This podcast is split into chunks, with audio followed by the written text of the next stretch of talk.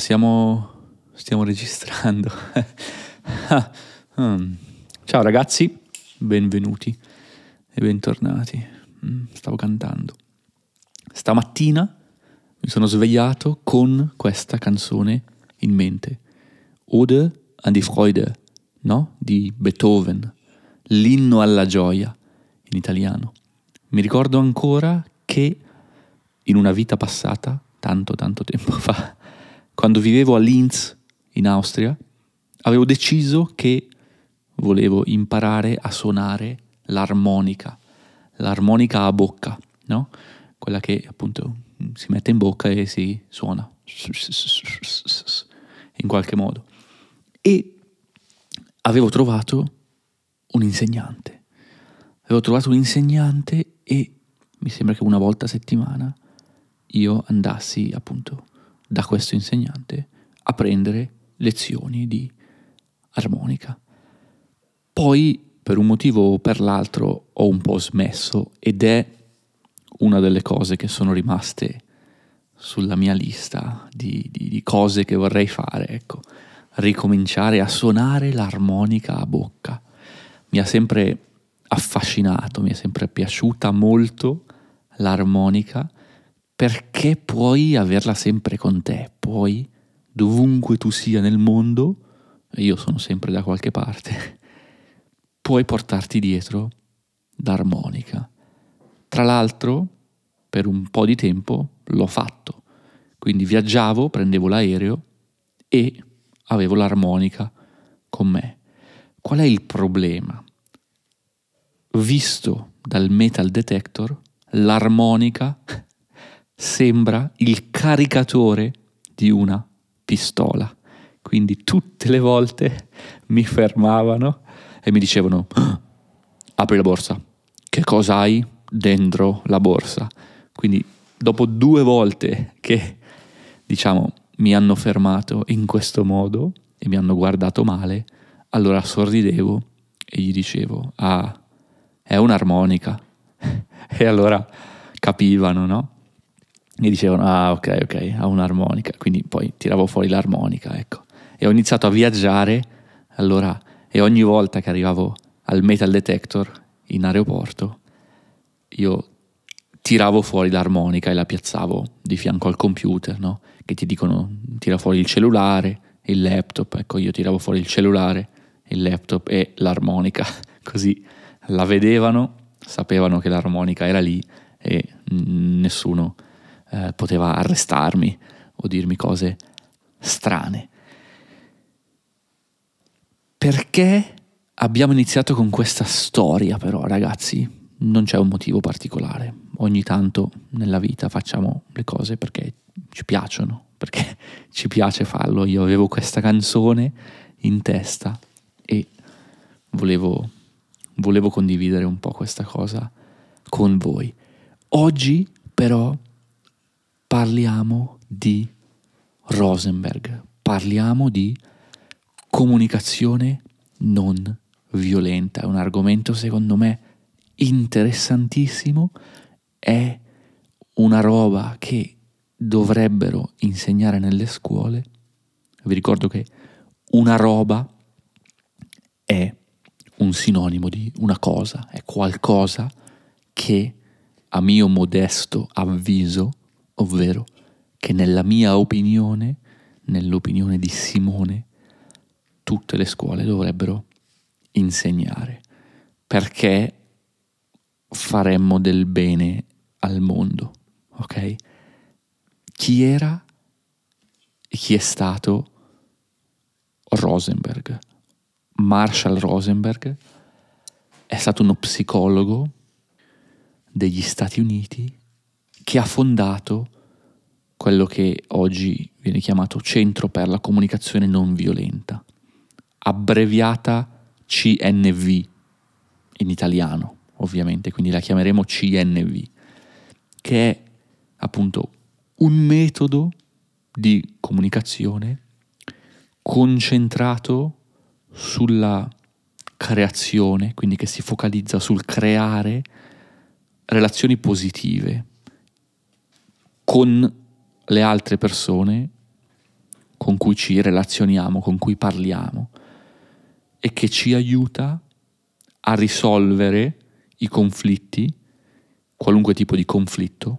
Un conflitto è quando due parti non vanno d'accordo, hanno un problema tendenzialmente. Un conflitto può essere anche bellico, no? Una guerra può essere definita un conflitto, ma non è questo il, il, quello di cui parleremo noi quest'oggi. Quindi per risolvere i conflitti in modo pacifico si può usare la comunicazione non violenta. Io un po' di tempo fa stavo passeggiando per le strade di Montevideo. A Montevideo ci sono un sacco di negozi di libri carini, piccolini, molto molto interessanti, di quelli che quando entri senti l'odore dei libri, no? Quei negozi veramente belli. E ho trovato questo libro davanti a me e me ne aveva parlato un amico e io l'ho preso un po' come un segno del destino, no? E l'ho comprato. Ho comprato questo libro, me lo sono letto, l'ho studiato un po' per conto mio. Come dico sempre, l'apprendimento autonomo vince sempre, ovvero se voglio imparare qualcosa, all'inizio mi metto io a studiarla per conto mio e mi faccio domande, mi chiedo ma questo come funziona, perché è così, perché questa persona dice questa cosa, come, che cosa posso imparare da questa cosa. Quindi mi sono letto il libro un paio di volte, ho preso appunti di tutto. Il libro in spagnolo era, evidentemente, a Montevideo tendenzialmente, i libri li vendono in spagnolo. E mi è piaciuta molto e ho deciso di raccontarvela. La CNV, comunicazione non violenta, è basata principalmente su quattro pilastri, potremmo chiamarli. I pilastri sono quelli che sostengono le case, sostengono gli edifici, Ok? Ecco quattro pilastri che sono l'osservazione, il sentimento, il bisogno e la richiesta. Io sono andato a cercarmi la traduzione in italiano per avere una traduzione che sia corretta. Se voi cercate queste cose in italiano, questi termini esatti vengono utilizzati quando si parla di CNV, perché ogni lingua evidentemente ha i suoi termini specifici. Che cosa vuol dire l'osservazione? Ma osservare significa descrivere un fatto in maniera oggettiva, descrivere qualcosa nel modo più oggettivo possibile, senza giudicare, senza interpretare. Poi vedremo degli esempi per ognuno di questi quattro pilastri, per ognuna di queste quattro componenti. Il sentimento invece si riferisce a quello che viene generato in noi dal fatto. Ok, quindi la risposta emotiva. Se io vedo che, ad esempio, la mia scrivania dove studio è tutta sporca e c'è la pattumiera, ci sono delle macchie di cioccolato, c'è il caffè rovesciato, allora questo mi genera ad esempio un tipo di emozione che potrebbe essere rabbia o potrebbe essere disgusto, disgusto, uh, questo genere di emozione se vedo che è tutto sporco. Ok? Quindi il fatto qual è? Il fatto è la scrivania è sporca, il sentimento è io mi sento arrabbiato perché la scrivania è sporca o io mi sento disgustato uh, perché la scrivania è sporca. Potrei sentirmi anche felice, ma sarebbe un po' strano sentirsi felice se vedo che la mia scrivania è tutta sporca. Però questa è un'altra storia. Vedete, non dobbiamo giudicare i sentimenti delle altre persone. Il bisogno invece, si riferisce al desiderio alla necessità, potremmo dire così, nascosta dietro al sentimento. Bisogno e necessità o desiderio in questo caso quindi sono sinonimi, quindi se io sono arrabbiato perché vedo che la scrivania è tutta sporca, il mio bisogno quale sarà? Sarà ad esempio il bisogno di ordine, il bisogno di pulizia. Ok? La richiesta invece è proprio la richiesta concreta che facciamo, quindi possiamo parlare, è la comunicazione, quello che comunichiamo verbalmente, ad esempio, per soddisfare il nostro bisogno. Cioè, se io vivo in un appartamento con un coinquilino, quindi c'è un'altra persona che vive insieme a me, me ne vado di casa due o tre ore e la mia scrivania era pulita, era perfetta, e quando torno è tutta sporca, c'è il caffè rovesciato e fa schifo, e il coinquilino era l'unica persona che c'era in casa, tendenzialmente sarà stato il coinquilino a sporcarla. Quindi io che cosa potrei fare? Potrei gridare al coinquilino, ah, cosa hai fatto? Mi hai sporcato la scrivania, bla bla bla. bla. Questo mm, è un'espressione della rabbia che non aiuta tantissimo. Il coinquilino probabilmente, poverino, immagino, non avrà fatto apposta a rovesciare al caffè, per qualche motivo avrà dovuto usare la mia scrivania e qualcosa è andato male, non so. Ecco, quindi attaccare il coinquilino non ci aiuta. Invece dire al coinquilino, ah, ho visto che la scrivania è tutta sporca, questa cosa mm, mi disturba, ok? Quindi sto dicendo un fatto, sto dicendo mm, questa cosa mi fa un po' arrabbiare, mi disturba, ok? Qual è il bisogno? Il bisogno è quello di pulizia come formula la richiesta per soddisfare il bisogno potrei chiedere al coinquilino mm, come mai, che cosa è successo, e potresti magari dargli una, una pulita, che cosa, che cosa, è successo. Ecco, è un, è un po' diverso. Sembra banale perché l'esempio è semplice. In realtà la comunicazione non violenta viene utilizzata anche da negoziatori, quindi persone che a livello professionale di lavoro negoziano tra, ad esempio, stati diversi, tra paesi diversi, tra organizzazioni, enti diversi che sono in guerra, quindi che risolvono sì in questo caso conflitti molto molto più grandi, però in generale è un buon modo per interfacciarsi con le altre persone. Tenta quindi di risolvere i conflitti in modo pacifico. Non ho preso un fucile e non sono andato dal coinquilino e gli ho sparato in un occhio, ma ho cercato di risolvere in modo pacifico, in modo tranquillo. È fondamentale, come detto, partire da un'osservazione che non sia interpretata cioè non deve esserci interpretazione né giudizio personale nel modo in cui osserviamo qualcosa. Ad esempio, se abbiamo un amico e questo amico spesso arriva in ritardo, al posto di dire al nostro amico sei sempre in ritardo, potremmo dire, l'ultima volta siamo partiti con 10-20 minuti di ritardo.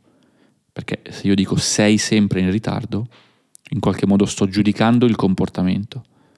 Se invece dico l'ultima volta siamo partiti 20 minuti in ritardo è un fatto. L'ultima volta non siamo partiti in orario, siamo partiti 20 minuti più tardi dell'orario prestabilito. La stessa cosa vale per il sentimento, quindi è forse la parte più sfidante, più complessa della CNV, quella di, di, di, poter, di essere in grado di esprimere i propri sentimenti in modo adeguato, diciamo. Potremmo dire a una persona, sei un egoista, fai sempre tutto quello che vuoi. O potremmo dire, mi sento un po' frustrato o non mi sento bene, vorrei parlarti perché mi sento un po' incompreso. Incompreso vuol dire che non sono stato capito dall'altra persona. Quindi non dico all'altra persona sei tu che non mi ascolti, sei tu che sei egoista, ma spiego all'altra persona che la mia percezione è quella di sentirmi un po' incompreso. Quindi è la mia percezione personale. Lo stesso vale per i bisogni. Cercare di capire i bisogni delle altre persone è fondamentale e cercare anche di tenere a mente che non, non tutte le persone sono degli, degli psicologi. Che cosa vuol dire? Vuol dire che magari esprimono un proprio bisogno in una maniera che, che, a noi magari può sembrare aggressiva o che può sembrare strana. Però se noi pensiamo in termini di bisogni,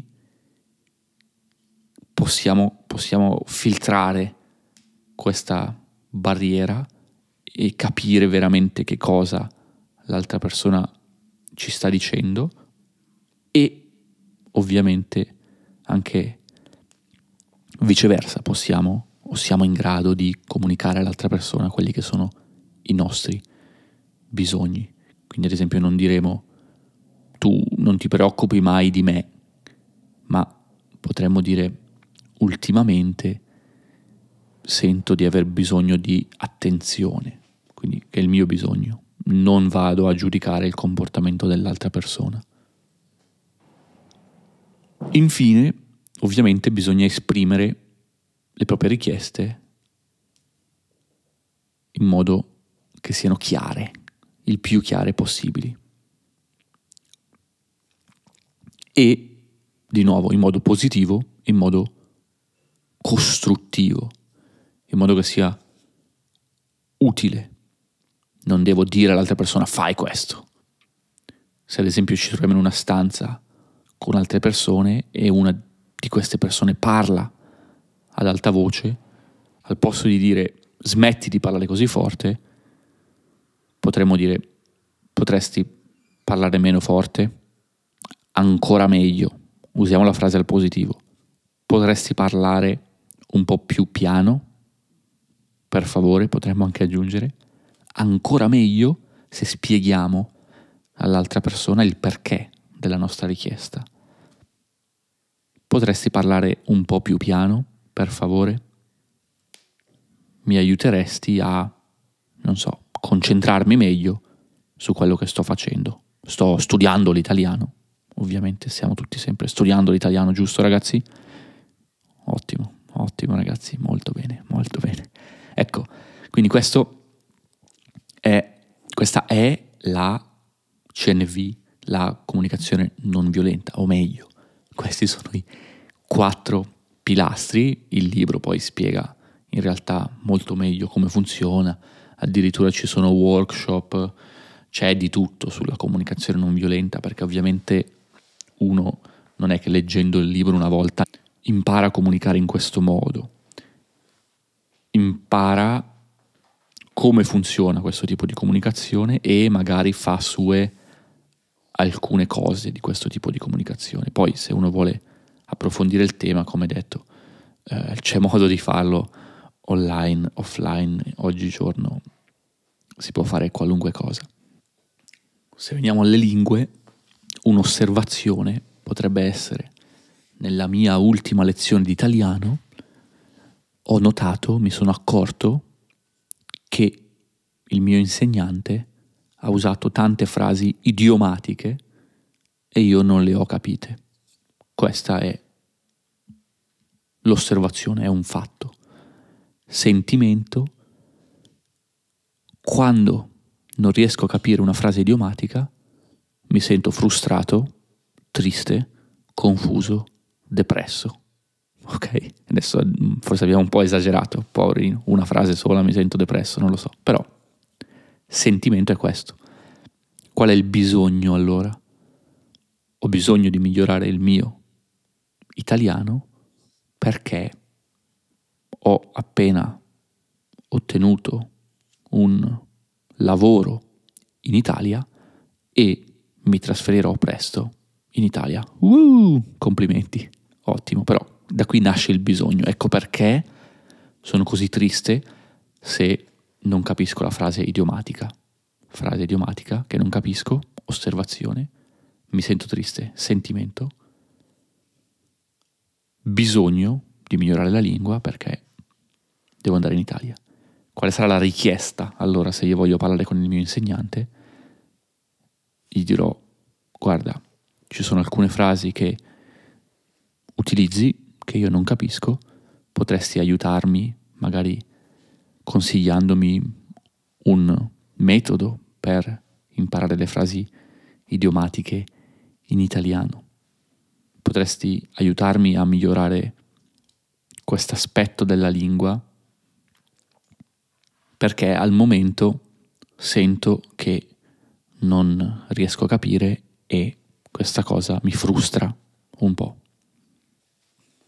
Poi la comunicazione non violenta, eh, ripeto, questo è un esempio abbastanza semplice, spero chiaro per capire come funzioni, ma è molto più forte se parliamo di relazioni, se parliamo di ambiente di lavoro e tutto questo genere di cose dove potenzialmente c'è un conflitto. Attenzione perché vuole risolvere i conflitti in modo pacifico. Qua difficilmente c'è un conflitto, cioè cosa faccio se non capisco la frase idiomatica? Non è che tiro un sasso al mio insegnante di italiano, poverino. Quindi l'esempio era soltanto per far capire bene ancora osservazione, sentimenti, bisogni e richieste.